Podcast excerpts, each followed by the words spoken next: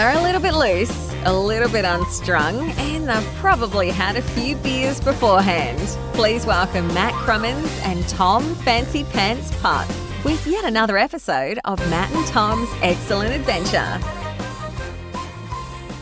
Welcome to the show. I'm up and about this morning because I've been up for about a, I've been up for about an hour, which is unlike me. I know you're an early morning person. I know you like to get up at Sparrow's Fart, but um, Please tell me that you did not just like attribute 7 a.m. wake up to like, whoa, super early. that is so early for me. Hey, we're in lockdown. We can sleep into whatever time we like. Come on.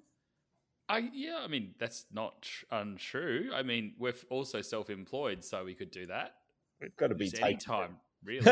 yeah, yeah, but come on, when the world is working in a semi, you know, co- coherent way, and I can talk properly, we we you know we we have commitments, and we can't sleep until midday, can we? We don't do that, Matthew. We don't sit in the bath with red wine at one eight one p.m. You know. yeah, well that's that's. Uh, I, just- I- I can't bring myself to lie to you, Tom. You are right. Okay. Well, you can lie to me. That's fine. It's, I don't it's mind. my stand mind. my standard activity for halfway through the day on a Tuesday is to have a, a, a red wine in the bath on a on a Tuesday afternoon. So I, I'm going to ask you a favor. I'm going to ask you a favor. You, you know that I'm not shy about taking a selfie and sending it around. I How have about- learnt that the hard way over the last few weeks. Yes. Must be due for an update, actually. How about, how about, I want a picture today from the bath. No nudie bits, nothing like that. Oh no, I I have just- bubbles in my bath, so you I, I, no we need bits. we need lots of bubbles just to hide Lots the bits and pieces. But um, or not very many bubbles, just strategically placed bubbles, like opening. That's it. Just make now. sure you just carefully just uh, concertina them into the right areas so that we don't get any Mm. nudie action. But yeah, I think we could post that on the Facebook group. I mean, that could add real value to the the readership, the listeners, the people out there who have taken the time over the past few weeks to actually like our Facebook group because we know eh, it's a very active group.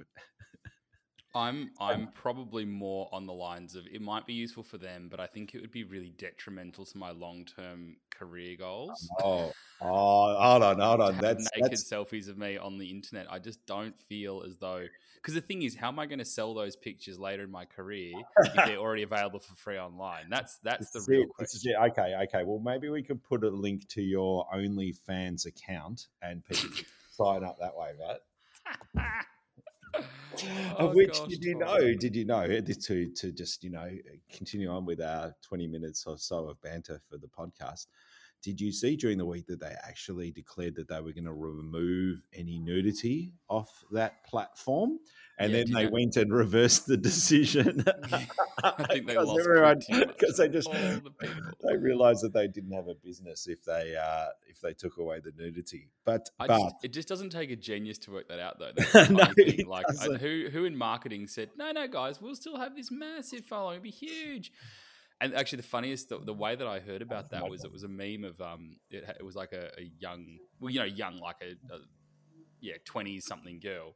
Um, and it was uh, it was a, a photo like a stock image of, of a young a young girl talking to an older man, and um, it said uh, Oh, it said um, I was wondering why my daughter started asking for pocket money again.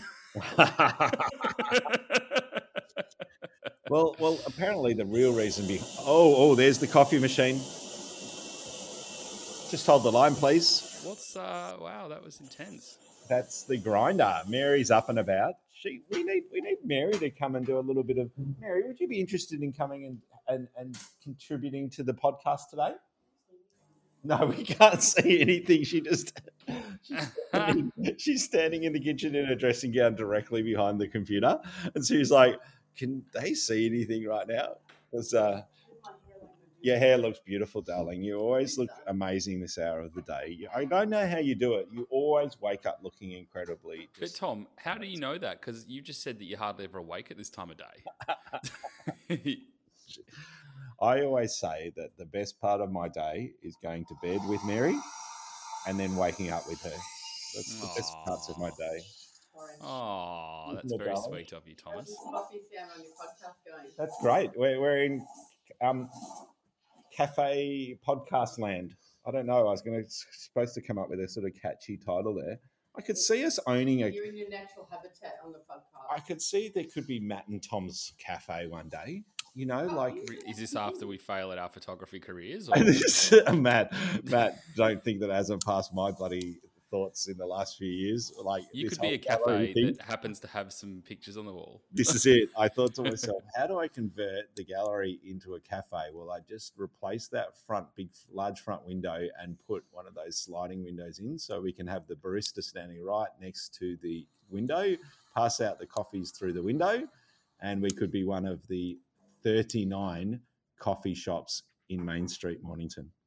Can you believe Wow, that? There are 39 places that serve coffee on Main Street, Mornington. For those Can who I believe it? Wow, I, I can't. I can believe that you actually went and counted them. I didn't count them. I've just it's on the grapevine. Um, I, I for those who haven't been down Main Street, Mornington, there there there's probably two hundred shops, wouldn't you say, Matt? And stretching over about a kilometre, and there's uh roughly thirty nine places to order a coffee if you're desperate. So I There could be one of those. And yet, Tom is sitting at home making his own coffee, not supporting small business. Hey, hey, Um, hey, hey, hey! Come yeah, on, come on! Here I.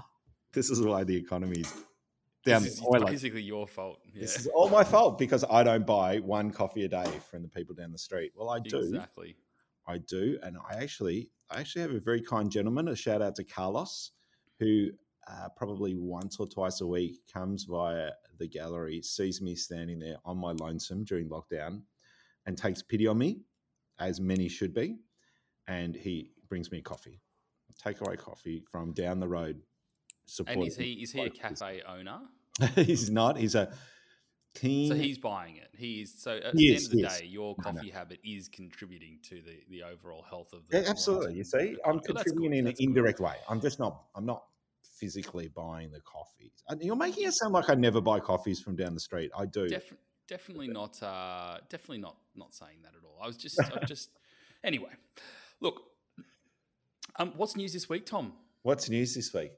Um, I have spent yet another week, and I feel like I'm. No, I don't feel like I'm banging my head against the wall, but it does feel a bit monotonous. That I probably talked about this before, Matthew. Um, Mary wants to Sounds have like me. it's going to be deep. This sounds like it's going to be really deep. Yeah, yeah, yeah. Just if you haven't got a coffee right now, and and if you're feeling like you, if you either want to be sipping on your coffee right now or having a bit of a shut eye, a bit of a snooze, because I am going to go a bit deep. Um, Mary wants to probably have me diagnosed for one reason or another of ADHD or Asperger's or um, or uh, what's the other one? Uh, you know, Is one this of to get like government funding or something? We're not making light of any of those um, diseases, by the way, but um, I'm very obsessive. So at the moment, I'm on this website obsession whereby it started probably four, six weeks ago, and I haven't stopped. I'm just looking at every part of it and wanting to make it perfect, which is bad because you, you just looks the same though, mate. you I'm can't you can't improve on perfection, Matt. Can you really? And and so therefore, if I start with perfection, how can it possibly be any better? But I've found ways. I've found ways, and uh, Have you? it does look differently. Don't give me a break. Just jump on it and have a look. I had I'm some- on there. That's exactly what I'm doing. That's why I was actually really looking forward to seeing something different. Oh, all come I can see is we like put a them- billion more um, tabs to click up the top, which is getting very. How are they? How are all those tabs? Aren't they Mate, it looks. It honestly. Um, have you seen the? If you look up, just do a quick Google and go world's most horrible website. no, no, come on. Are you being for real or not? No, it's not. No, don't Google that. That's actually the wrong search. Um, go world's most. Um, Ah, here we go. For those listening to the podcast, by the way, while Matt finds the correct link, you are best, if you possible, to either look on your phone or on your Oh, computer. here we go. here we go. The topic we're talking about does does require you to be in front of your computer. Go on. Okay, so this is if you can just type into your URL, go Yes. the world's worst website ever.com. Okay. The world's worst website website Oh, ever. Is this a is this a joke? com. Is this a prank? Is this going to put a whole lot of spamware on my on my computer? Oh, to be honest, I hope not because I'm on it. well, the answer is yes. Oh, oh, oh, okay. The oh my god. so this is like meant to be the worst worst website design in the planet. What- on, was this for real? It is. It's like it's just there. I think it's a Brilliant. yeah. There you go. So oh my god. Yeah. Well, you know what? I'm not far off that, am I? I mean, that's something to aim for. there's just a lot. There's a lot in that menu there. Um, like Oh, where's the- themes. I could not cloud, even. Where in the hell is the main menu? book. There's, there's no is- menu. No, I was talking about your website. Oh, right. oh, shut up. A, well, I, I like to think. I like to think, Matthew. I'm providing a community service because Mm, you are stuck in existing. lockdown. Which let me finish. I ruined my train of the thought when you come in with your witty comments. Um, sorry, I'll be less funny. no, don't do that because No, don't stop you- laughing, Thomas. I'm not funny. this would be Stop a it. very boring podcast if you weren't funny. Um, now, I provide people a community service because many are in lockdown, and if they're thinking to themselves, "Geez, I, I just can't wait to get out again and take some photos." Oh my god, I just want to go somewhere. Well, you can go many places if you jump on my website tomputt.com and go to locations and you can search the many of the thousands places that I've been to and you can go on your own little virtual tour. I mean, that is gold. Like you could you could go all over New Zealand, throughout WA, Victoria, South Australia. Let me just the the, the list is You endless. can't, no, I'm, I'm surprised that you're allowed to go to Western Australia even on your website. That's That's- that's like, don't click on the don't click on the Western anything. Australian link because it. um, it, will come up ba- bad and, and and have you had your COVID jab? And I'm sorry, we're closed at the moment. Please do not enter. Do not look at these Don't photos. bring your grubby little eyeballs onto this page. Yeah. Oh my god, he's amazing, isn't he? Well, of course, he's the one who sort of started the whole ball rolling with uh, vaccination and no vax, no entry type thing, which Mm. is going to become very. It's going to become very much the mainstream, I believe. V- Have and- you and, had you your know, vax?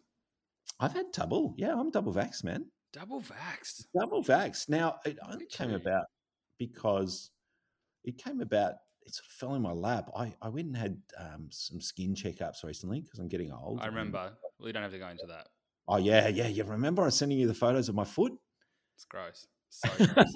like feet are not something you should photograph and send to people at the best of times, let alone some your people, some people have a foot manky fetish. little socks. No, no, no. Anyway, they uh, the skin clinic I went to just sent me a, a text and said, "Hey, we're doing vaccinations at our Rosebud clinic. Would you like to come down and have a jab?" And I'm like, "Yeah, absolutely." So Mary and I are double vaxxed. Just had it this week. We had the Pfizer, the Pfizer, Has it? the Pfizer. For those of us who don't know what we're talking about there when we do it, look up Jimmy Rees on YouTube. We'll put it in the show notes. Don't worry. But you want to go and see the Brighton ladies who talk about the Pfizer. Has it? Matthew, have you had the Pfizer? No, I had the AZ. Oh, you've had the AZ. Oh, he's had the The AZ. Oh, he doesn't look old enough to have the AZ. and uh, and anyway, what were we talking about? Um, oh, geez, that second one got knocked me around a bit. The, the Pfizer. They Yeah. say that you have flu-like symptoms. Now, Mm, I, it felt like somebody had punched me in the arm, and then um, I just I was just had this general tiredness. Yeah, I just yeah. yep. But anyway, I'm all good now. What were we talking about? I can't remember. Uh, we were talking about going on a tour of your Virtual website, tour. which, yeah, virtual tour around anywhere except Western Australia. It's, uh, West Australia. Oh, that's the thank you. You've brought me back to my train of thought because remember we're all shocked and saying, "Oh, you know, oh God, WA, you know, they're they're, they're trying to lock us out, and if it's, it's discriminatory if you haven't, uh, you got to have a double vax, and how can they do that?" Do you remember years ago when Facebook brought in the check-in? Do you remember when? Uh, I do. Do you remember the outrage at that? Do you remember people going, "There's no way I'm going to be telling everybody else where the bloody hell I am. How, that's my privacy, no, no one else's." What do we do now? What do we have to do now? Check in QR code. Yep, this is where I'm at.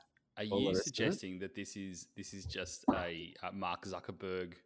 Maybe he created COVID No, just to get the whole check-in thing happening, No, and I'm like this will all just go away when he he'll just turn it off as a feature on the on Facebook, No, and I'm everyone trying to- fine again. I'm trying to draw the parallel behind the shock behind that versus the shock behind Mark McGowan saying, no, you have to be double vaxxed in order to come into WA.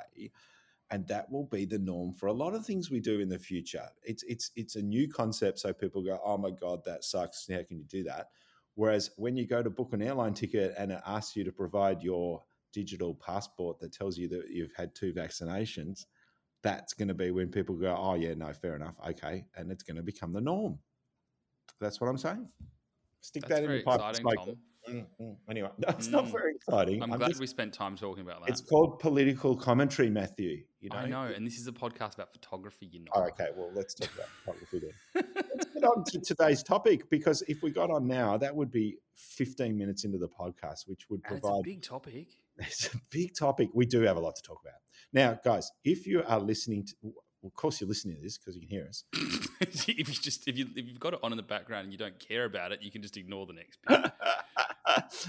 you do want to go on to, and we again, we will provide the link in the show notes. Which link are we going to go via, Matthew? Are we going to go via the Guardian one to start with?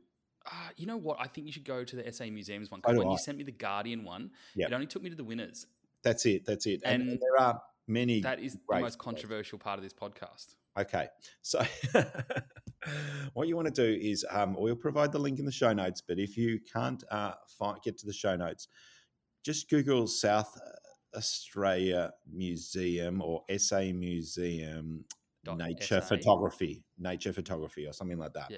Or go samuseum.sa.gov.au. Oh my God. it's it's- all. Oh no, hold on. Then it's a whole bunch of other links. Yeah, no, you're right. You're right. No. Sorry. Forward slash Scrap that. Scrap that. hashtag, all the rest of it. Matthew naked in the bath. No, we don't want that. So um, we're, we're going to just have a quick chat about the current, the, the most recent winners that was announced this week of the South Australian Museum Nature Photographer of the Year. For those who may not be familiar with this award, it has been going now. Let me see if I can find some literature.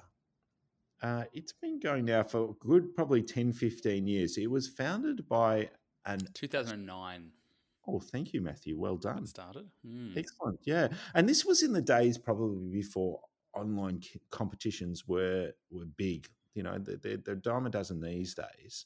But um, this was at a time when there weren't many competitions that were recognizing nature photography here in Australia. So the the uh, the you may know it as ANZANG, which it's I don't think it it sort of it, it keeps that name anymore. It's now the Australian Geographic Nature Photographer of the Year. It has Australian Geographic have the naming rights, but it is hosted by the South Australian Museum. They have a fantastic exhibition that is currently on, I believe, for those who are in Adelaide and able to get to it.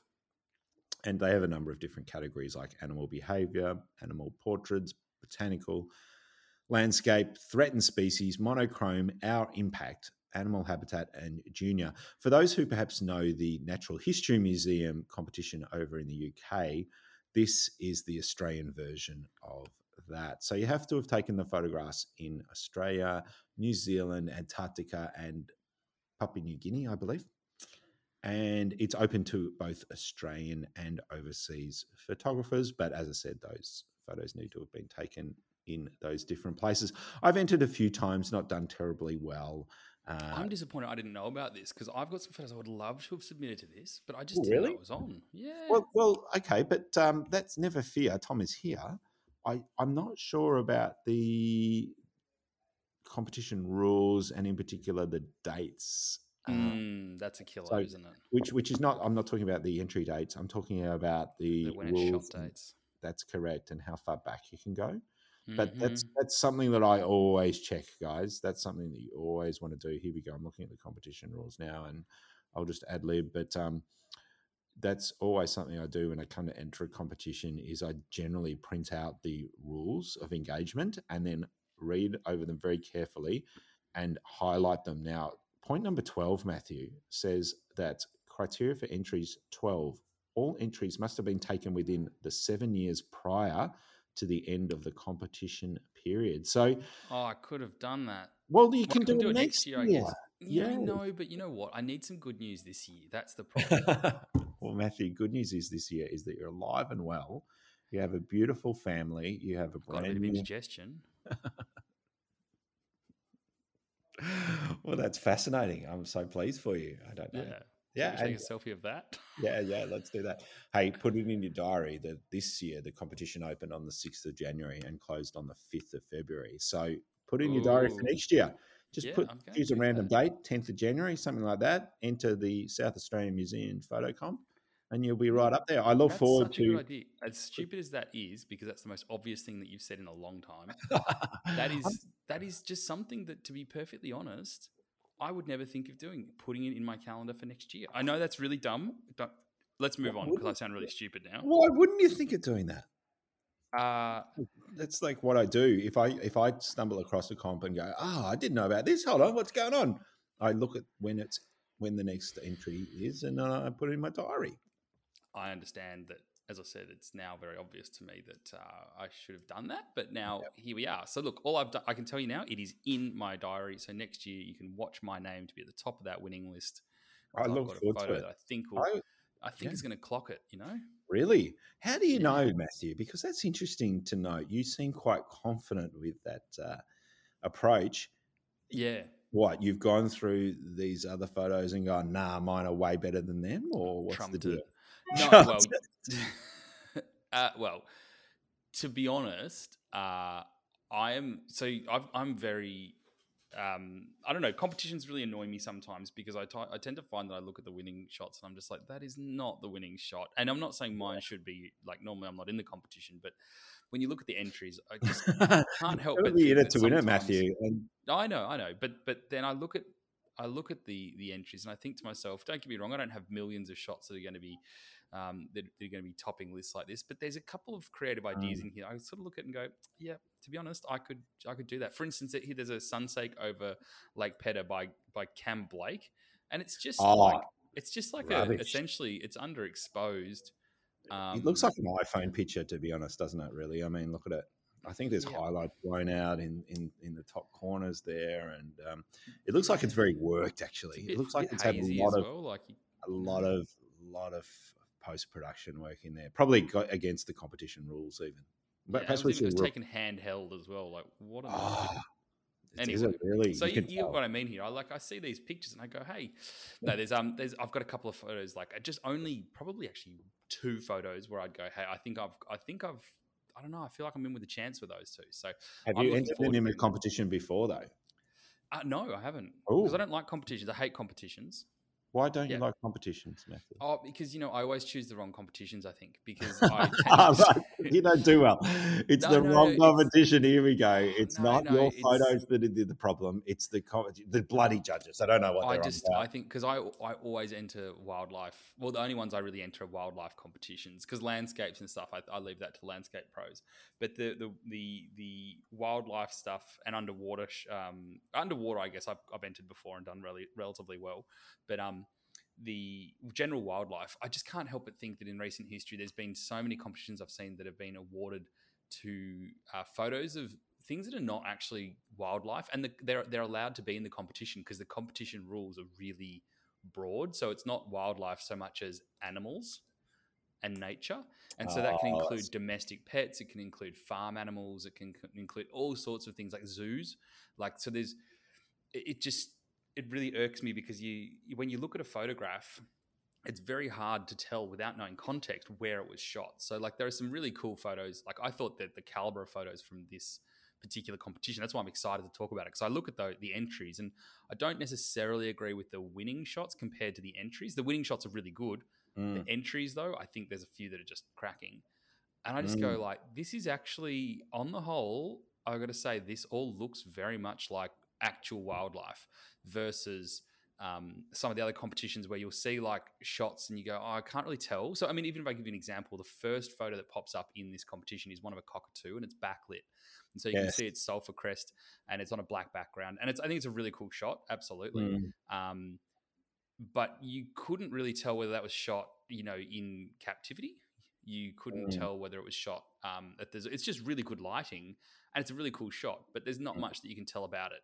Um, whereas if Oh. you look at all the other shots here, Mm. um, they are genuinely in the wild. That you can see the environment. In most cases, see the environment or the behavior wouldn't be possible uh, outside of the wild. So I just think this this looks like a I don't know. It looks I'm going to say it's a real deal competition. Just just remember that often the competition rules can state whether or not the photograph can be taken in captivity. So sometimes they say definitely not. Other times they say yes, it can, but you must disclose. You must be, Yes. uh, tell Yes. us that it's been taken in Mm. captivity. We don't mind, but just for the um, sake of the perhaps the judges who are judging it, because Yeah. again, I, I, I absolutely hear what you're saying. You don't, you don't want to look at a photo, landscape photo, for example, and go, "Hold on, that looks like a composite, but is it?" Because you don't want to Yeah, you, um, by, you don't want to um, judge it thinking it's single capture. In fact, it's a, a composite, but you don't want to judge a composite thinking it's a single capture. You know, there's there's just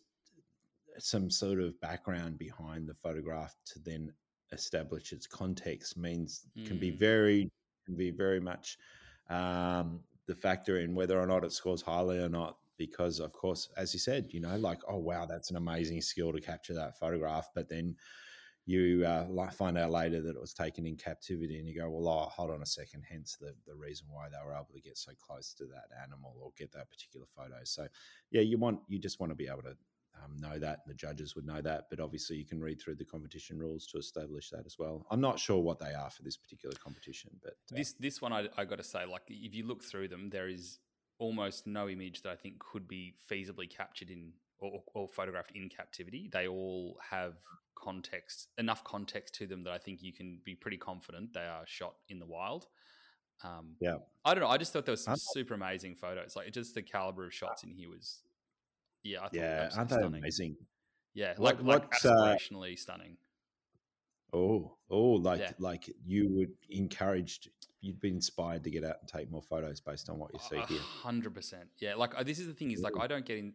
I don't follow photographers generally speaking because it either makes me sort of tend to kind of gravitate towards their style because I'm like, oh, I should try that, or I tend to find it makes me depressed because like I'm like, oh, I can't get out there like that.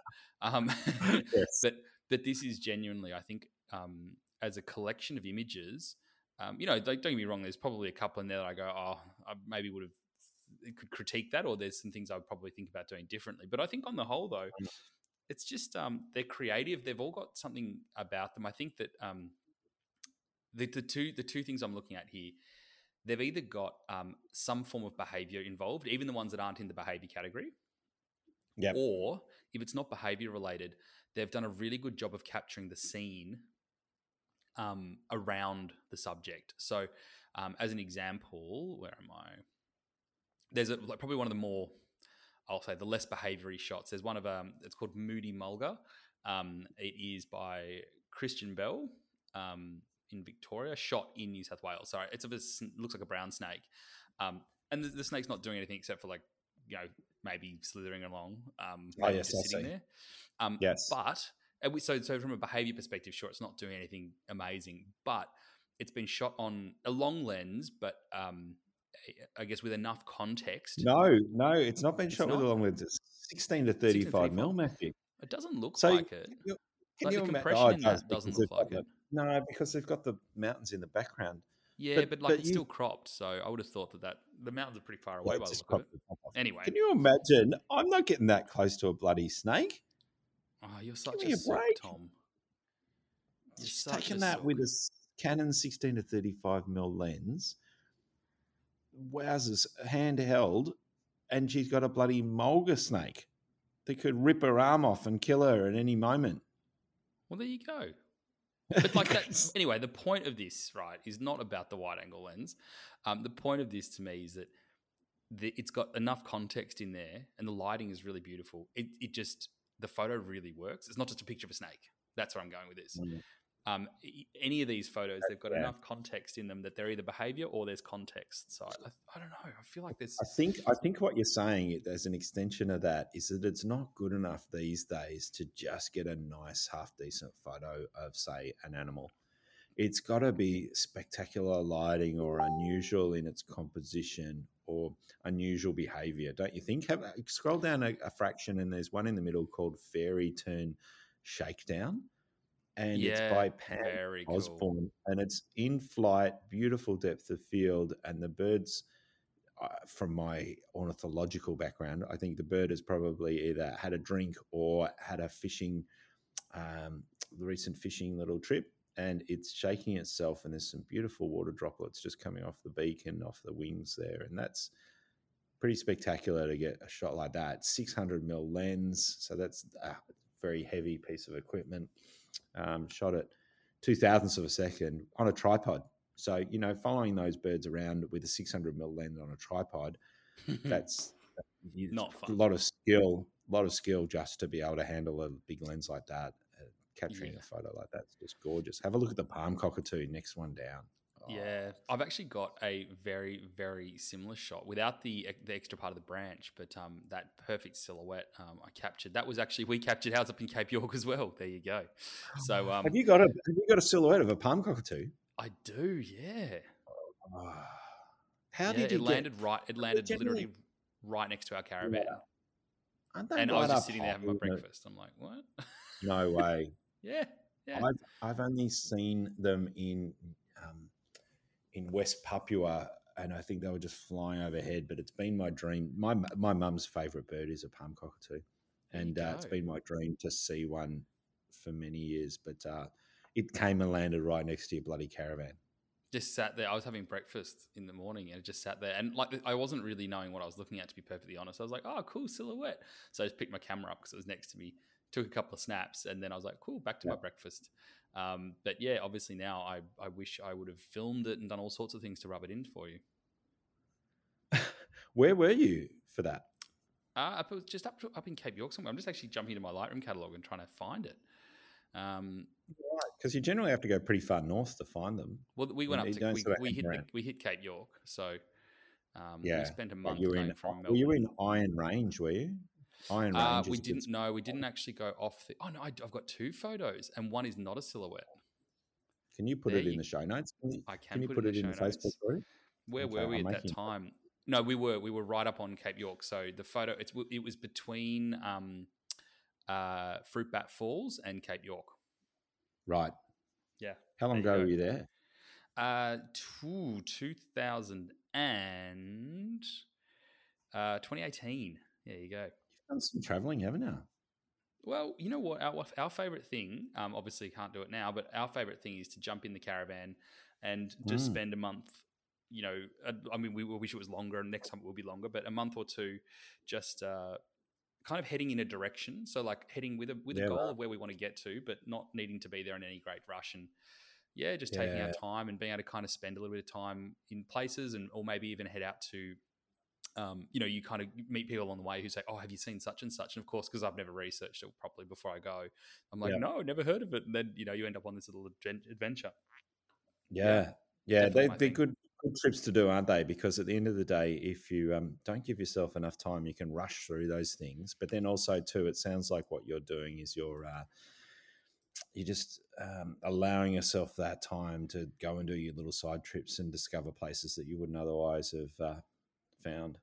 and and as you you meet so many people on the way that that have done what you've done or and, and or about or doing what you want to do and go oh if you're going to go there you've definitely got to go here first you know yeah, yeah. as And the thing is, you get so out- much. go on No, I was gonna say you get so much of a diverse opinion as well because you meet different types of people. So you know, for us, we we really love that really remote, you know, no other people around sort of thing. But then you meet other people Mm. and you, they're like, "Oh, you've got to go to this spot. There's a theme park, and there's and you're like, oh, okay, Oh, cool." right. that you do meet like, yeah, so right, many okay. different different types of people. no, we're not. We're probably not going to head there. Yeah, but thank you. Um, Um, but uh, yeah. Tell me, when you before you go away on these adventures in your caravan, do you do you actually have to dye your hair the ash blondes and just you know grey it out a bit just so that um, you fit in? Sadly, Tom, these days I don't need to diet too much. Oh, Um, I've got I've got my speed stripes happening on the side. Yep. Um, well, we you know, did- we're in lockdown. We're in lockdown, right? We've been doing our own little haircuts. I I've, I um, gave my little cavoodle Mickey a bit of a haircut during the week, oh no, which, and then a, a cut and a dye, or um, I can't- Mickey Mickey can be a bit snappy. He gets a bit he gets a bit aggro sometimes. He's a bit like me. doesn't seem it. God, He- Oh, he gets a bit grumpy. So um, we're very surprised that he let us do that, and he did that without uh, any consternation. So good on him. In fact, um, he's inspired me to have my own haircut done, and I think Mary's going to get the same clippers out. You know, maybe we wash them off, maybe we don't, and uh, she might do she might do my hair today. Do a little bit of a I, I do Tidy up. desperately need a haircut. Desperately. But actually, I just you? um, I speaking. come over. I'll come over. I, I could, if you ordered a, a photographic print from me, I could claim that I was doing a delivery, and I could come over and install that for you, and at the same time, just give you a buzz cut. Are you basically just advocating for finding loopholes? Are you? Is that is that where we're at? No, it's legitimate, Matthew. I, if if somebody's ordered, it's a click and it's a it's not a click and collect. It's the No, the buzz the buzz cut part, Thomas. The buzz cut part. Oh, oh, oh, oh, oh. No, I'm not advocating that at all. Let's move right along. Oh. Did you see the one called Laundry Night? It's um, it's about three or four I- down on the yes, right. loved it. How Absolutely clever is it. that? I actually in the crop, who- I couldn't work out whether they were the because I couldn't see the face. When it crops into a square, No, you can't see the face, so it looks like clouds in a mountain backlit. That's it. It does. and then You're you go quite it, right. like, ah, I get it. You're yeah, that's quite cool. right. You're like, hold on. There's a there's a uh, clothesline, but then what's that in the background? For those who can't see at home, we are looking at a photograph here, a black and white of a. It looks like just a ringtail possum going across a clothesline, and it's backlit. They've put, put Yeah. a flash in the background um, in order to capture this. Ethan, congratulations, young Ethan. So And this is the um, thing. This is the thing with the, these these shots. Sorry, I'm going to interrupt you here. I think that is a really really clever, well lit storytelling photo. Yes, you I like the storytelling in your wildlife, don't you? I That's do. the what you're alluding to before. Yep. But then if I look at the winner of that category, right now I happen to know Douglas Gimesy, who won this category. Um, really lovely guy. He does a lot of super cool stuff. He gets to go down to um, Macquarie Island and all those places and photograph the penguins Oh, and things. Wow, super, super cool. Yeah, and he's a really lovely guy. So, and Which this photo, am I looking at? Uh, Which it's one called bound, jammed inside, and posted. So it is the um, it's the photo of like it's a it's a flat lay with a lizard on a desk that looks like a science desk. Yes, yes. And I go, okay, Right. so this is this is the part of the Our Impact competition, and so is the possum. And don't get me wrong, I think this photo is a really cool photo. I think it's striking. Like you do sort of stop, and it's a bit weird seeing like this science equipment Mhm. with a lizard in the middle. But I don't know. There's something about it to me where I kind of think the scene when I look at it, it doesn't actually make sense, except it's saying a wildlife. Oh, here we go. A wildlife officer Read found the- this read the lizard stuck in the DVD player. So they've dismantled the DVD player to get the lizard out. But I feel as though like this shot is not. I mean, there's a story behind it, but the photo itself, I'm not. Con- I don't know. It just doesn't. It, I, th- there's so many cool our impact photos here that I think have maybe a little bit, maybe a little less real story, as in like the literal sense of here is a, an article that could go with the photo, but actually Mm. tell more story just through the visuals. You know, um, Yeah. even the one just directly above it, um, uh, Tora, which is the um, the whale with the little dinghy. It's this perfectly That's lined up shot with the most perfect light. Um, It's amazing. you couldn't get better light than that. And it's like, what what are the odds of that shot? You know, um, in in exactly that that that moment. Um, the same as the the one with the possum along the laundry line. I just thought that was you Mhm. know, there's some of these Clever. shots where I think when I look at these competitions, it does frustrate me sometimes because I can't. I'd love to hear the rational the rationale behind the the winners in these photos because I'm sure Well, sure you know what? Go on. no, I'm sure that there's more to it. I'm sure that if, if the judges explained their thought process, I'm sure I'd probably go, "Oh, yeah, actually, I get that." But because I'm not, I'm not involved in that process, obviously, and don't you don't hear about the process. You have to make assumptions, and when you make these assumptions, I go, "Oh, I just that doesn't that does doesn't add up." It would be interesting, would be very clever. Now, I- know in the past with this competition, they've actually brought the three judges together in order to judge these competitions. And uh, it's a big process. You know, I think it's a good day at least where they would sit down and look Oh, at all of the entries and, and judge them. But it would be clever for the for these type of competitions to be able to offer that audio and or visual commentary around the decision making process for that very purpose so that people can listen and understand why is it that they've decided that one to be the winner of that category versus others as you've said that you feel perhaps um, are more deserving and that's obviously your opinion. And mm. so it, it'd be great add on like why not? Why couldn't you do a visual recording of the judging process or at the very least an auditory one so that people could listen if they wanted to I think that's um, what you see in a lot of competitions is you do see there's sometimes some commentary on the winner, like why the winner won. But um, yes, um, what I'd love to see is, is yeah. more like when you're up to the top five. At that point, yep. where do these separate? Because obviously, it's all one, it's good and well to justify why one photo won, but it's probably more interesting to know why the other one didn't. You know, like yes, yes, and that's think, very helpful for the entrance, but also too mm, for people who are looking to enter competitions in general to say, yeah, definitely. I, I don't get it. I don't understand why that one won over that one. And then if they can hear the logic behind it, it might well help the participant, the entrant, to then go, actually, next time I enter, I, will know to keep an eye out for that. Or, or yeah. I'm thinking of entering. I'm thinking of entering, and I've got some shots that fit that bill. So I'm hoping that I might do well next year, be based on that rationale, etc. Yeah, because so, there's there's actually um, I mean, one here that I particularly think is amazing. Um, Step into my lair um, Ben Clark, Western Australia. Um, it is of a what looks like I'm going to say jumping spider eating a fly, but um, the depth of field, mm-hmm. everything about it, like is just it's so crisp. Um, and I just I don't know how they managed to pull this off at F seven. Um, there are um, some bloody there are some uh, bloody uh, talented but, people out there, aren't there? But yeah, I just look at it, I just think to myself like those photos take some real I don't want to say like real true skill as though the other ones don't, but geez, it's a bloody tricky shot to get. Um, you know, even shots as um the you know there's shots of bilbies. Um, I thought the other one that Space Invaders, the um which is down at St Kilda Breakwater. Um, and yes. it's actually a Douglas Gimesy shot. He's got the um the the one of the little penguins down there with a whole bunch of people behind it, photographing it with iPhones and iPads, and it looks yes. like a fish out of water. It's just from a story perspective, it, it really just has this that's a clever photo. You know, I, I would have thought that that to me has more more to it. Um, you know, something maybe more relatable to the general public um, from a story shot, and and same photographer by the way. So um, you know, it's uh, yeah, but but it's seriously sh- worth it worth a look because these photos are just yeah they're wicked. They, they are amazing, and and look, it's interesting you talk about the judging process because I have been a little bit critical of this competition in the past. Um, they tend to rotate the judges, and I felt that some years they've missed the mark versus this year, where um, they've certainly just this the standard is incredible. So these guys, the entrants as well as the judges, have done a brilliant job.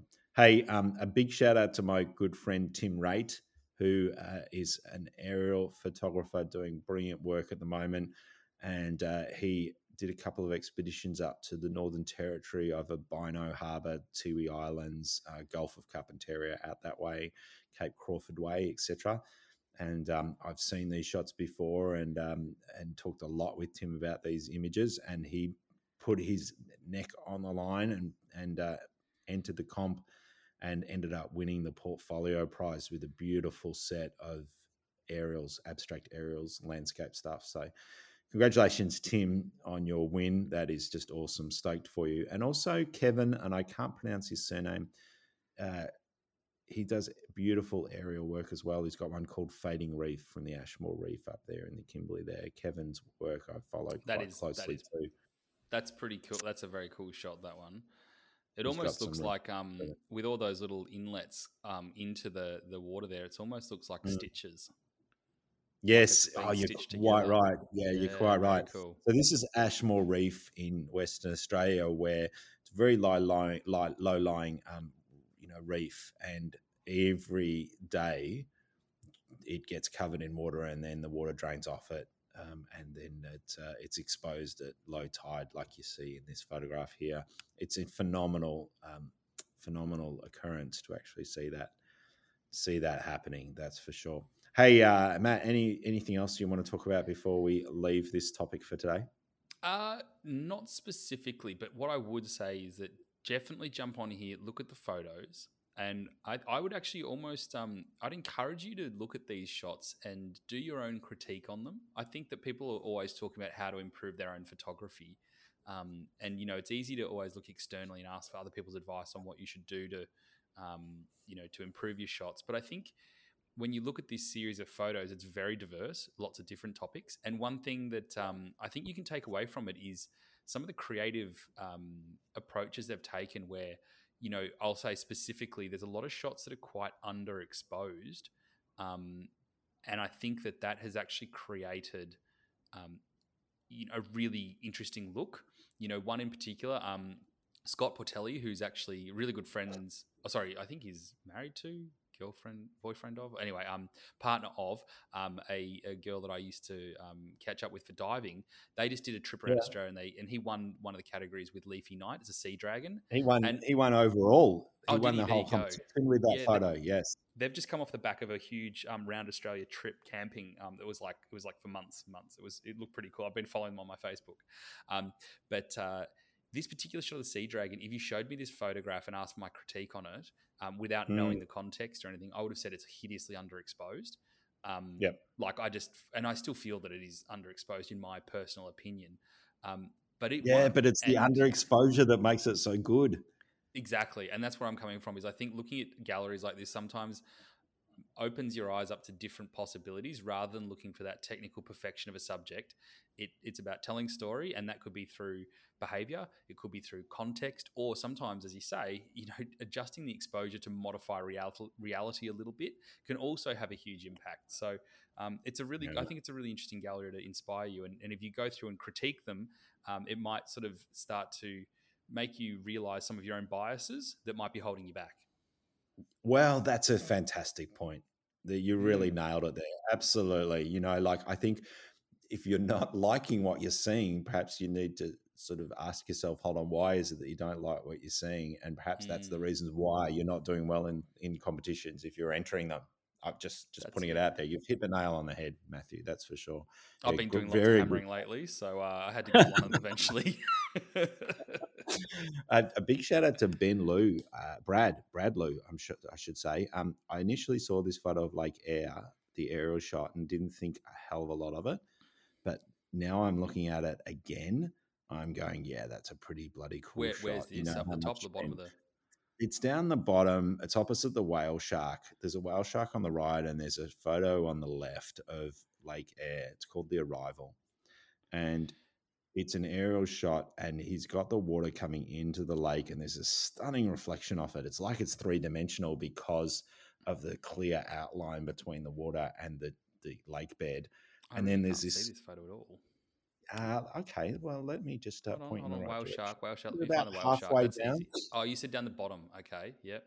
About halfway down. I'm sorry. Okay, so it's above the whale shark, below the whale shark. No, it's if you see the whale shark front onto you, go two to the left. There's the luminosity, you know, bioluminescence. Oh, sorry. When you say one- aerial, I'm thinking like a straight down abstracty style. Yeah. Okay, I can no, see now. no, Yep. no. This well, well, thankfully, this is not always just straight downy because this is a beautiful shot with the with the, the rain coming out of the clouds, which is unusual out at Lake Eyre. But also, there's this very strong wind. I would suspect that's creating like this dust storm below it as well. That's there's a lot in that photo, and it's very cleverly done. So Would you want to be I'm jealous. with that sort of wind? That'd be pretty, uh, pretty nerve wracking, I reckon, especially in a helicopter. God, helicopters Yeah, and wind are not my friends. No, I've had a horrendous. I've I've had very few bad experiences doing my aerial work, but um, Gordon and Deb Carlisle, who come on my workshops regularly, will tell you the first time they came on a workshop with me in the West MacDonnell Ranges in the Northern Territory, we got up in this chopper that looked like something out of Mash, with the pilot in the front, and then the three across the back with that big bubble, you know, canopy. Yeah, yeah, And- yeah. Shitting my pants. I tell you what, it was moving and shaking and dipping up and down, and I was petrified. I really did not have a great experience. Hey, um, shout out to Robert Irwin as well, who is the son of the late Steve Irwin. He is a wildlife photographer in himself. He's done very well at the Natural History Museum comp in um, past few years, and he's got a photograph here of a uh, black black fronted dotterel here. It's called hidden dotterel. Um, that he's um, captured with a 500 mm f4 Canon lens. Beautiful little portrait there. So, um, just pointing out a few of the the names. There's definitely some names that I recognise in here. Maddie Smith, um, Raoul Slater. I've been following his work for years. um, Scott Portelli, of course, who we've talked about already. But um, congratulations to everybody who has uh, done well in this competition. I think we better leave it there, Matthew. We're almost we're over time. We've gone probably- probably fifty minutes. Wow, We actually talked about photography stuff as well. Like that's We probably did. this is probably the most value for ear time podcast that we've ever produced. We should We put should that up front, wouldn't we? We should be we should be charging people for Like a now. warning, like you know, And- this and podcast got a- contains photographic material. warning you may actually get some degree of value out of listening to this this podcast that goes for 50 minutes. Hey uh, and we got away without mentioning nick fletcher's name as well so wasn't that great? Well, yeah. Goodbye, everybody. see you guys. Catch you next week. Take care